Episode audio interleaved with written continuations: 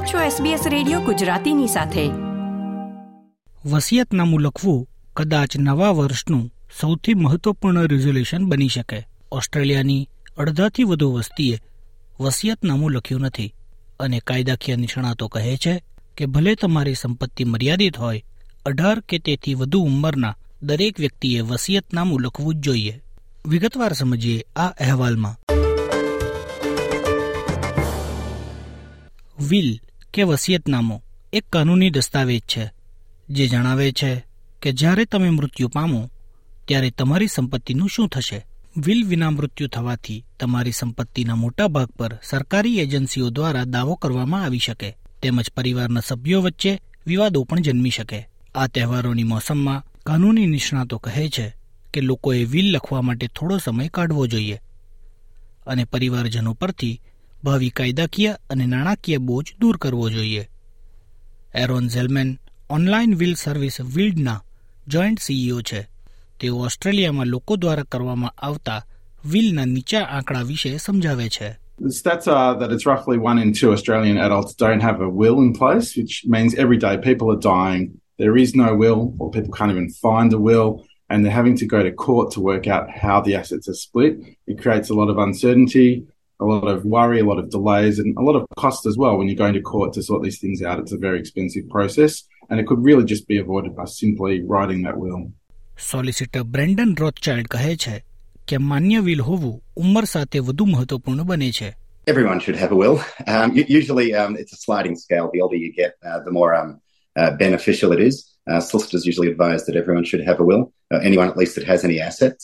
Solicitor Rothschild કહે છે કે વિલ સાથે મૃત્યુ પામવું તમારા પરિવારના સભ્યોને ઘણી મુશ્કેલીઓમાંથી બચાવી શકે છે The main reason for getting a will is, I mean, it's for you, but it's it's more for your beneficiaries, for your descendants, um, because once you you die, um, I mean, you're dead. You know, it's, it's it, in, in a lot of ways, uh, it's sort of irrelevant from your perspective what happens, But it, it saves uh, your beneficiaries a lot of trouble potentially. સંપત્તિ તમારી માલિકીની કોઈ પણ વસ્તુ હોઈ શકે જેનું કોઈક નાણાકીય મૂલ્ય હોય જેમ કે તમારું ઘર કાર ઝવેરાત અથવા કલા જેવી સંપત્તિ અને તમારા બેંક ખાતામાંના નાણાં પણ જો કે તેમાંથી તમારા દેણાની રકમ બાદ કરવાની જરૂર પડશે જેમ કે તમારું બાકી દેવું બાકી રહેલ મોર્ગેજ અથવા ક્રેડિટ કાર્ડ અને લોન પરનું બેલેન્સ વિલ એ એસ્ટેટ પ્લાન તરીકે ઓળખાતા એક ભાગની રચના કરે છે તમારા પરિવાર અને પ્રિયજનોનું રક્ષણ કરે છે. જેમને તમારા મૃત્યુ પછી તમારી પાસે કોઈ પણ સંપત્તિ અથવા રોકાણોની પહોંચની જરૂર પડી શકે. તમારી વસિયતમાં તમે તમારી સંપત્તિઓને કેવી રીતે વહેંચવા માંગો છો? જો તમારા બાળકો હજુ નાના હોય, તો તેમની સંભાળ કોણ રાખશે?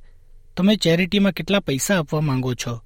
અને તમારા અંતિમ સંસ્કાર માટેની યોજનાઓ વિશેની બાબતો જણાવી શકો છો. વસિયત વગરનું મૃત્યુ એ ઇન્ટેસ્ટેડ મૃત્યુ કહેવાય છે.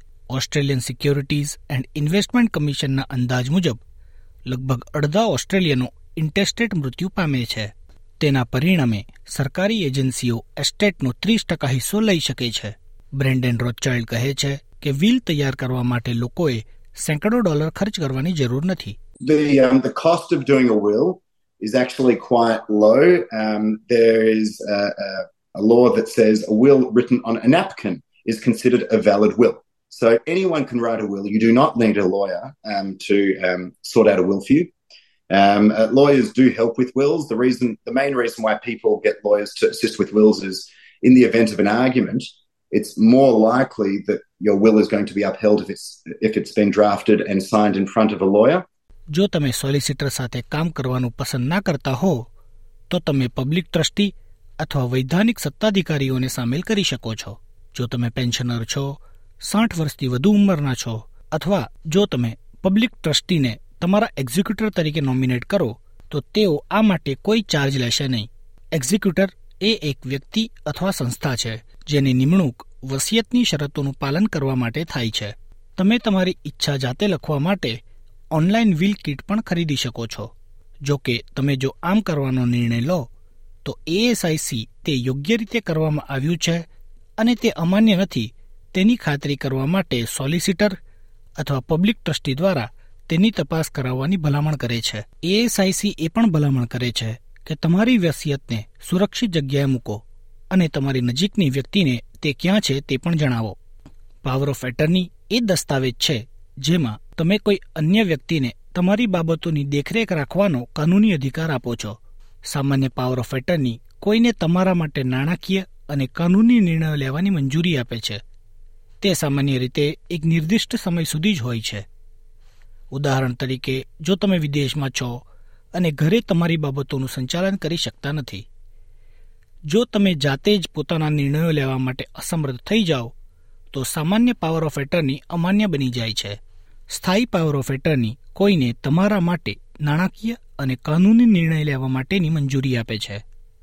જો તમે જાતે નિર્ણયો લેવામાં અસમર્થ થાઓ તો પણ સ્થાયી પાવર ઓફ એટર્ની માન્ય રહે છે. મેડિકલ પાવર ઓફ એટર્ની તમે ક્યારે પોતાના તબીબી નિર્ણયો લેવા માટે અસમર્થ થાઓ, તો તે લેવા માટેની કોઈ અન્ય વ્યક્તિને મંજૂરી આપે છે. જો તમારા જીવનમાં ફેરફારો એટલે કે કોઈક નોંધપાત્ર ઘટના બને, જેમ કે તમે લગ્ન કરો અથવા છૂટાછેડા લો, બાળકો અથવા પૌત્રો આવે, તમારી નાણાકીય પરિસ્થિતિમાં ફેરફાર થાય અથવા તમારા જીવનસાથી અથવા તમારા વિલમાં નામ હોય તેવી કોઈ વ્યક્તિનું મૃત્યુ થાય, તો તમારે વિલને અપડેટ કરવું જરૂરી છે. આ લેખ વ્યસિયત અંગે સામાન્ય સમજ પ્રદાન કરે છે અને તેને કાનૂની સલાહ ગણવી નહીં. એસબીએસ ન્યૂઝ માટે ટોમ કેનેટી અને ગ્રેગ ડાયટનો અહેવાલ. તમે સાંભળ્યો એસબીએસ ગુજરાતી પર સુષેણ દેસાઈ પાસેથી. આ પ્રકારની વધુ માહિતી મેળવવા માંગો છો? અમને સાંભળી શકશો Apple podcast Google podcast Spotify કે જ્યાં પણ તમે તમારા પોડકાસ્ટ મેળવતા હોવ.